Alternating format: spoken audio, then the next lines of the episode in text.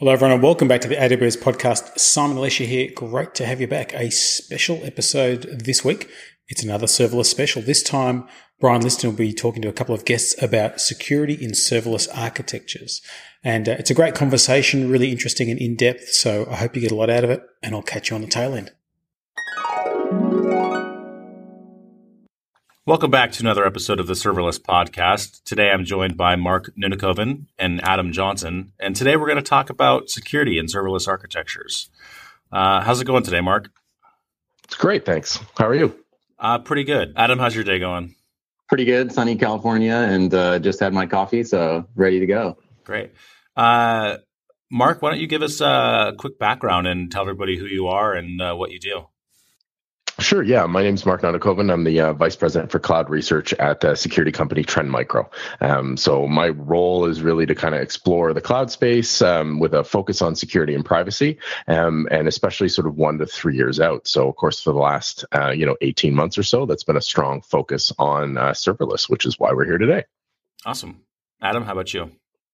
Uh, we are building IOPipe, which is a serverless monitoring uh, and analytics platform. So we started by uh, building out some tools for helping people get started with serverless and found that uh, there's a big lack of vis- visibility and instrumentation. So we decided to build it ourselves, and we offer that as a service for uh, people building serverless apps. And we also u- use serverless uh, to power a, a large per- portion of our uh, infrastructure as well. Awesome. Um... So the first thing I wanted to get into is just, uh, you know, kind of informal is, you know, what are you what are you guys using serverless for today? Maybe not necessarily from a business perspective, but personal stuff. Are you guys using it for anything personal right now? And then we'll jump into business use cases.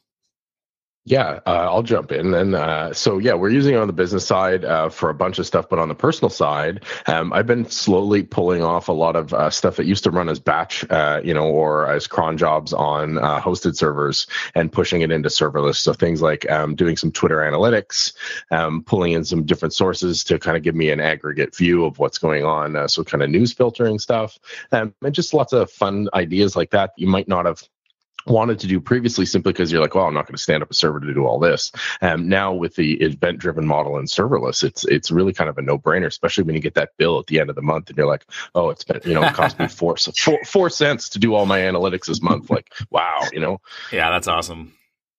Yeah, and we're we're using it mostly for business. Um, for personal, I think uh, been playing around with it a little bit with like the Amazon IoT button and, and things like this. Uh, oh, yeah. Just just for fun little projects uh, here and there. It's been pretty cool. Yeah. How, how do you like that IoT button?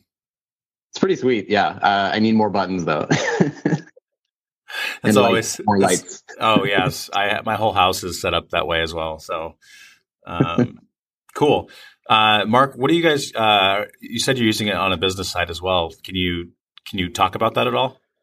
Yeah, for sure. So, um, one of the things we run, um, excuse me, from Trend Micro, one of the things we run is uh, our security platform, Deep Security. Uh, we run it as a service as well, and that service is hosted entirely in A W S and has been for years. Um, and one of the things we started putting serverless uh, in for um, in that deployment um, is to do some uh, data transforms. Um, so when we're doing some analytics uh, for usage and for protection monitoring, um, we'll do the transforms through uh, Lambda and push them into uh, Dynamo and things like that in the back end.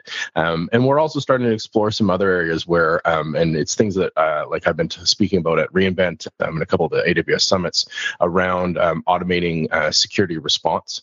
Um, so having that as, a, you know, that's the ideal event-driven use case. Sort of, there's a there's an issue raised by a security tool, and then uh, triggering off a serverless workflow to make some sort of response. And whether that's just sort of raise the flag to keep your eye on it a little bit more, or isolate an instance, or shut down a workload, or do some sort of uh, reaction. Yeah. Um, that's what we're starting to to get involved with, and and that's some really exciting stuff. That sounds cool. Awesome. Adam, I know uh, you guys are using serverless pretty heavily. Yeah, definitely. So uh, in order to monitor serverless, uh, we have to ingest a large number of events uh, and analyze those. And in order to kind of move as fast as we can, being a startup and keep our costs down, we ended up using a ton of serverless for for the back end. So we, we have a, a pipeline. We're using Kinesis for that. And uh, we use Lambda to do batch processing off of that, and E T L transforms into uh, our databases. Uh, and we use services for pretty much everything we can, where we don't want to uh, reinvent the wheel. So, you know, we're using lots of third-party services uh, to handle things like Auth, like Auth zero. We're using LaunchDarkly for feature flags. And, you know, there's all kinds of services out there that um, help us get a lot more um, featureful uh, service ourselves without having to invent all of those things, which I think is kind of the great thing about the future of serverless is there's going to be a best-of-breed service for pretty much everything you can imagine out there. Yeah, absolutely. Uh, this is actually a great segue. So, uh, you know, the reason that I wanted to get you guys on the podcast today is specifically to talk about security and monitoring, um, and, you know, types of things that people should look at or pay attention to when they're building out their serverless architectures or infrastructures from the ground up. Um, and you guys are both pretty, obviously pretty passionate about security and monitoring. Um, maybe some might say you're not, I don't know. I know, Mark, you just got back from a security conference. Is that right? Yeah. Yeah. I was at uh, R S A in San Francisco last week, um, where actually I gave a talk on serverless uh, security. Perfect. Yeah. I was just going to say, it was, it was surprising how um, well received it was, um, you know, and I mean, that sounds bad, I'm sure. Um, but just in the, uh, you know, our R S A is sort of a general uh, security conference. Whereas, you know, when I'm at an A W S event, um, you know, I know I'm talking to people who are living and breathing in the cloud and pushing, you know, into containers and out into serverless. R S A is a little more traditional enterprise security approach. Like there was literally people who were selling like physical disk destruction utilities and stuff like this, you know. Nice. Um, but yeah, I was quite surprised at the amount of people who were uh, very receptive to it, who were um, telling me about, Um, you know, their organizations were starting to experiment um, and roll out serverless designs in production. So the problem is real, um, and that's that's really exciting that people are jumping on board. That's that's super cool to hear that, especially when it's um, you know, like you said, more of a generalized security conference. Mm-hmm. Uh, so I kind of wanted to just kind of keep this, you know, informal and and just have a generalized discussion about, you know, your guys' approach or your guys' opinion on serverless security and where it is today. And I don't necessarily mean that in an, uh, specifically, like, doesn't have to be Lambda specific, right? Just serverless as a whole. Yeah, I'll I'll take that. I mean, I love talking about it. And, uh, you know, for the record, yes, I am very passionate about this subject. Perfect. No, I think the, the really interesting thing about serverless is it's, you know, from a business perspective, it's, it makes perfect sense, right? You're delegating as much work as possible out to the cloud provider. Um, and that means what you are working on, it should be directly related to providing some sort of business value or solving the problem at hand, right? So you're not spending cycles just, you know, making sure that I T can support itself. Um, but from a security perspective, it's really interesting because it sort of breaks everything that we're used to. Um, so when we, under, you know, everybody understands the shared responsibility model. Uh, most of the stuff that's in serverless ends up being, you know, as a um, basically in a SaaS category, an abstract category, where you're essentially just responsible for the data and configuring that service. So in Lambda, you'd be uh, responsible for the function, but also making sure that, you know, that Lambda um, is locked down with the correct role, um, as well as, you know, Lambda service itself has the correct permissions around it so that only people you want accessing it can access it. But when you start to look at this overall design of pulling in these different services to create a, a whole solution, like a holistic solution, Um, you realize that, you know, you can't drop an intrusion prevention system into this design because you don't own any of the layers where that system would be deployed. You can't. Tricky to deploy anti-malware because, again, you don't own any, any of those layers. And that is, you know, a large part um, of those uh, security controls are actually provided by the service provider at some extent, not directly to your solution, but as part of their core service. They're obviously taking steps to secure that. So from a security perspective, it's really, things kind of go off the rails when you start talking to security people because everything they're used to and comfortable with is gone. So now you start to talk about, well, you need to map out your data flows between these services, and you need to be, um, how, you know, determine how much you trust each of these service providers, and you need to be uh, well aware of what controls the service providers have, so that, you know, you're not sitting there and going like, well, I wish all this was encrypted, when you realize, you know, if you check one box, it would be encrypted. So it's it's a change in how you apply security. I think the principles are still the same, um, but I think the actual implementation of it is is very different, and that's where a lot of people stumble. That's a that's a great recap. Adam, do you have anything to add to that? Yeah, I mean, that that covers uh, a, a lot of it, I'd say. And uh, Mark definitely put, spends a lot of time thinking about this. I mean, I'd, I'd just add that, you know, when putting together kind of serviceful serverless applications, again, you are using a bunch of possible third-party services out there. And it is very difficult to know, um, is this whole solution end-to-end secure? So I think, you know, you need to spend some time to figure out what are the ways you can kind of keep an eye on um, your application to make sure that it's secure and running as uh, as well as expected. Um, these are some of the challenges that are still being worked on um, that that need to put need to have more efforts put put into them. But uh, it's something to keep in mind that when you are selecting a service, you know, it's important to talk to the vendors to understand like what are their security practices, um, and figure out where your weak links are, um, and make careful decisions when when choosing those services. Yeah, absolutely. Um, from a monitoring perspective, um, I know, Adam, you guys are heavily focused on this this type of workload. Um, what do you, where do you see the industry today, right now, with serverless and monitoring? It's pretty early days. Um, it's there are a lot of challenges in monitoring serverless, obviously, because you know you don't own that infrastructure, as Mark said. Um, so it can be very difficult to to actually monitor it. Um, For example, Lambda, well, Lambda, Amazon has CloudWatch, um, and it provides uh, very good basics of monitoring. Um, but it's important that when you're actually running your Lambdas, um, you're setting up the right, um, you know, the right CloudWatch settings to figure out what are the things that you're watching for, um, make sure that you're instrumenting everything properly. And I think that people need to end up leveling up their analytics skills, especially developers need to level up their analytics skills in order to keep a closer eye on how their actual application is performing. And the way we view it is it's kind of a morphing of infrastructure monitoring and application performance monitoring together in a serverless world. Um, so we ourselves have focused on keeping a close eye on the Lambda por- portion of it. Uh, and using that as kind of the the core. You know, Lambda ends up being the glue code that um, connects a bunch of these services together. You can instrument that at the code level, which is what we do. Um, so we use that as a kind of a foundation for looking outwards to the other services to keep an eye on, um, you know, are, are my calls to my database working uh, as they should? Uh, is there any sort of performance degradation that's happening?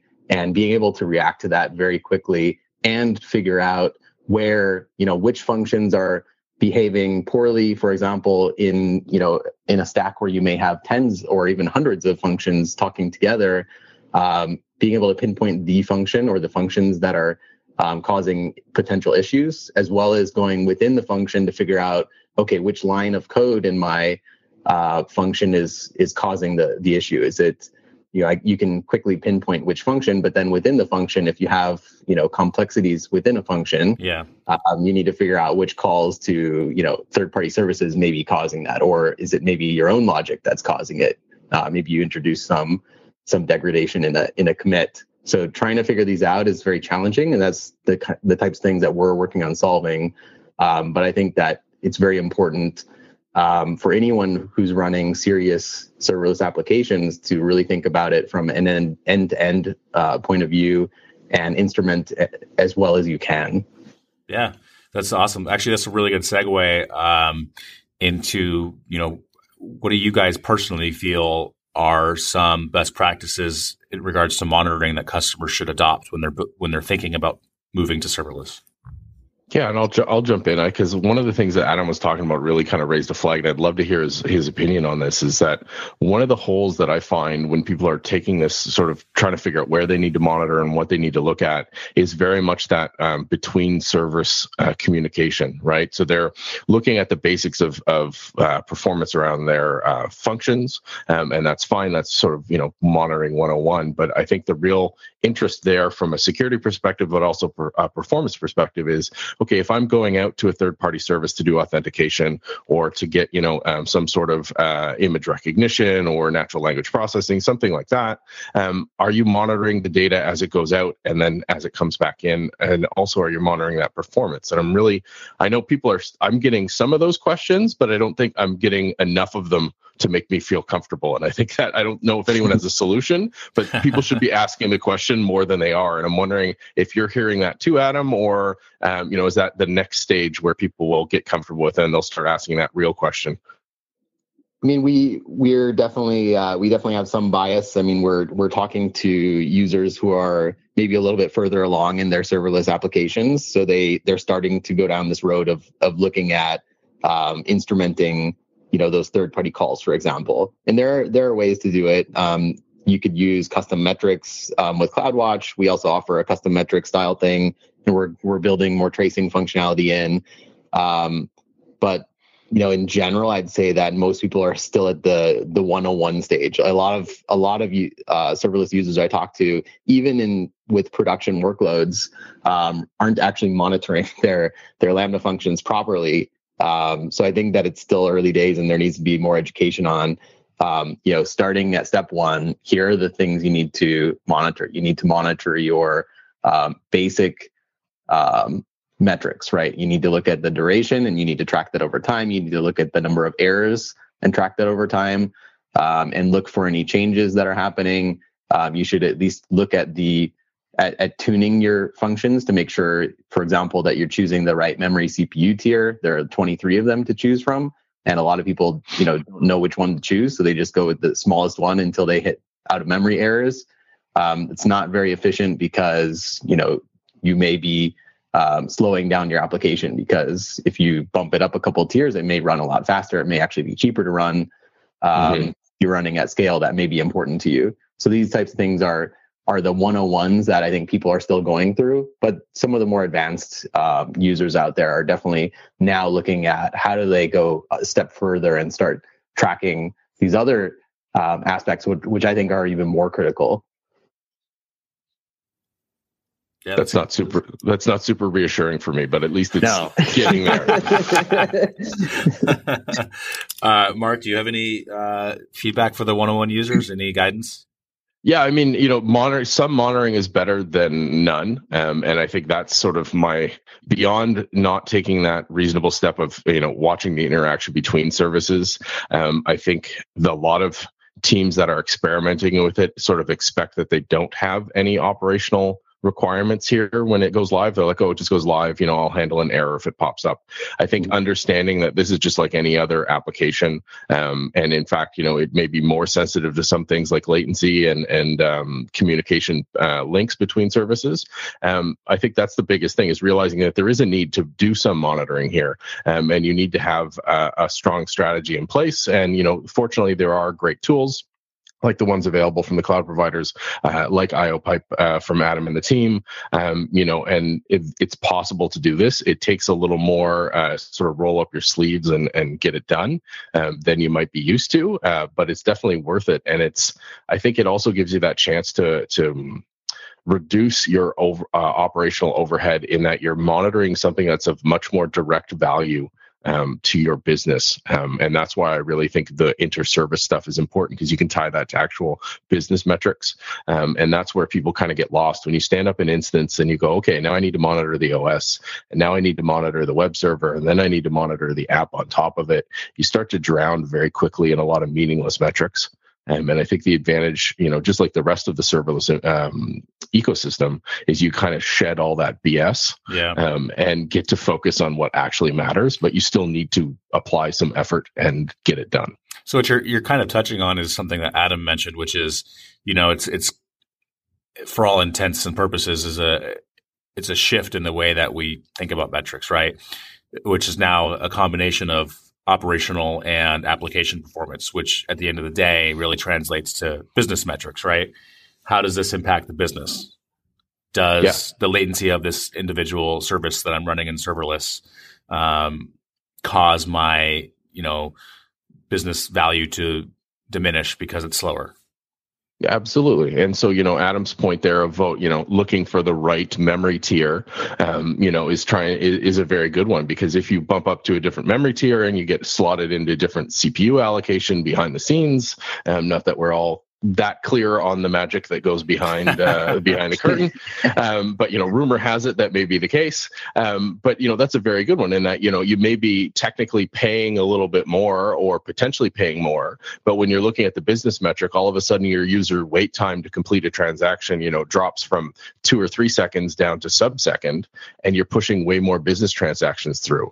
That's a huge win for you, but if you're not looking at it, you're never going to know that. Yeah, exactly. Cool. Any any last thoughts on monitoring before we uh, jump into security, or any final final statements or uh, goodbyes to monitoring? Mon- monitor your things, please. Monitor all the things. At least at least start with the basics, right? Um, don't just put it out there. It's ver- the the great thing about Lambda and serverless is that it's very easy to get started and get something out there and push push pieces of it into production very quickly. Um, but it's also very easy to forget about monitoring it until you actually run into a problem.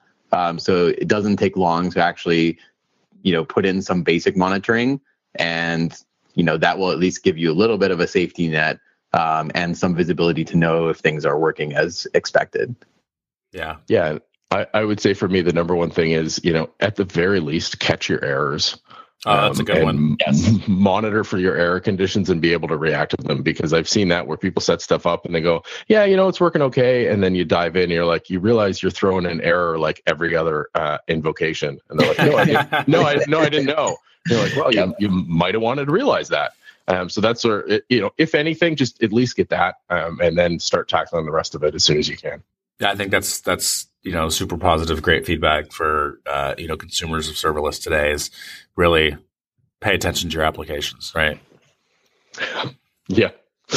Realize you realize you have put something out into the cloud and it doesn't just go on its own. You know, we're not, right. we're not there yet. You've made a fully, you know, in, autonomous, independent, sentient, serverless thing. It still needs care and feeding. Yeah.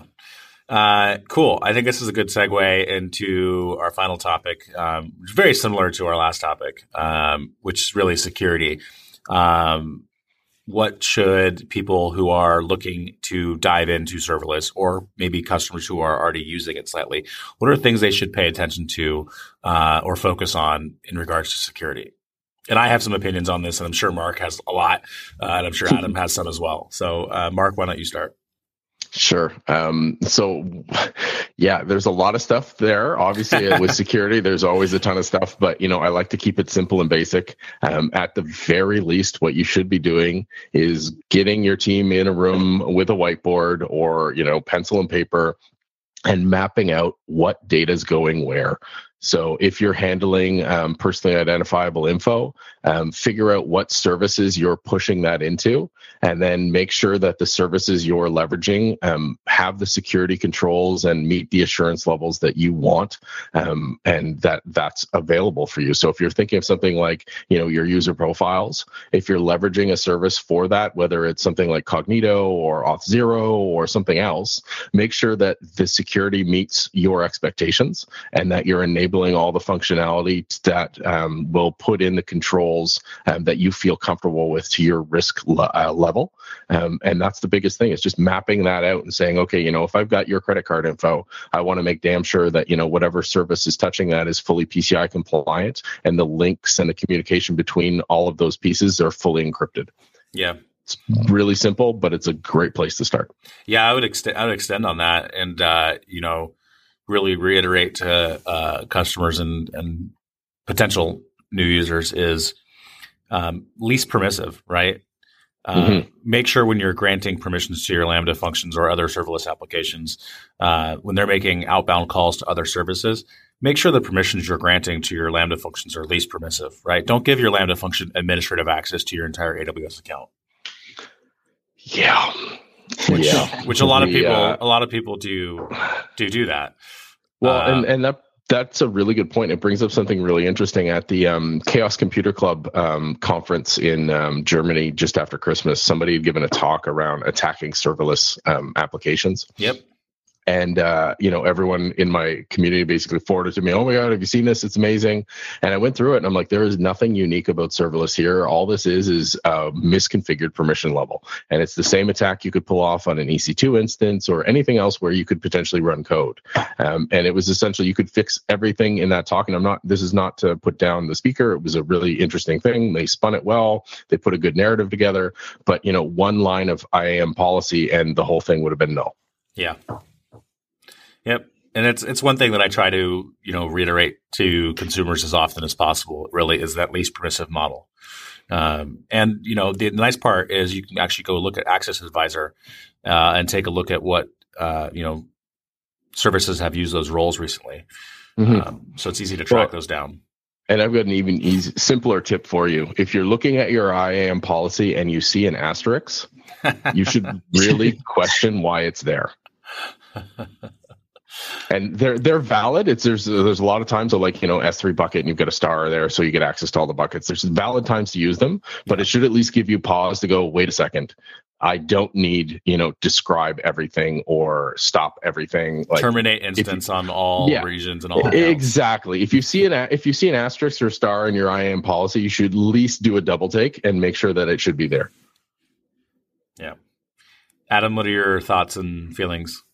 I'd say aside from, you know, you guys covered, I think, the a great bulk of it. Um, the other thing that should be mentioned is pay attention to your own application. Um, you're probably using a lot of third-party libraries and dependencies, and that can also be um, an area uh, that can be very vulnerable. So, you know, the, there are actually some good third-party services out there that just do this. So there's one called Snyk, which you, you can basically add to your your application, and it will track your dependencies over time, and it looks for vulnerabilities in your dependencies. If it finds one, it alerts you and even submits a pull request in GitHub um, to fix that for you. Um, so I think services like these are starting to emerge where people are, you know, services and people are just focusing on one area of security. And I think that it's worth looking into these. And even if not, I would just occasionally do, you know, audits of your own Uh, dependencies that you're using to make sure that you're not using an outdated dependency that has vulnerabilities. Yeah, do we need do we need to say left pad from Node.js? Yeah. Like the uh, you guys know that story with the everybody was pulling it from the yeah. from the main N P M instead uh, yeah, like perfect example of what you just said, Adam, right? It's dependencies are a nightmare um, when you don't pay attention to them. So I, I think I'm hearing a, a trending topic this morning, which is pay attention to your applications. Exactly. Absolutely. Awesome. Uh, well, this has been a great talk. Um, do you guys have any other uh, final takeaways for everybody? Uh, if not, I think uh, we'll say goodbye. No, I think we covered everything. You know, serverless is amazing. It lets you pull off some fantastic stuff, but that doesn't mean that you don't have daily, you know, or hourly or real-time responsibilities around security and monitoring.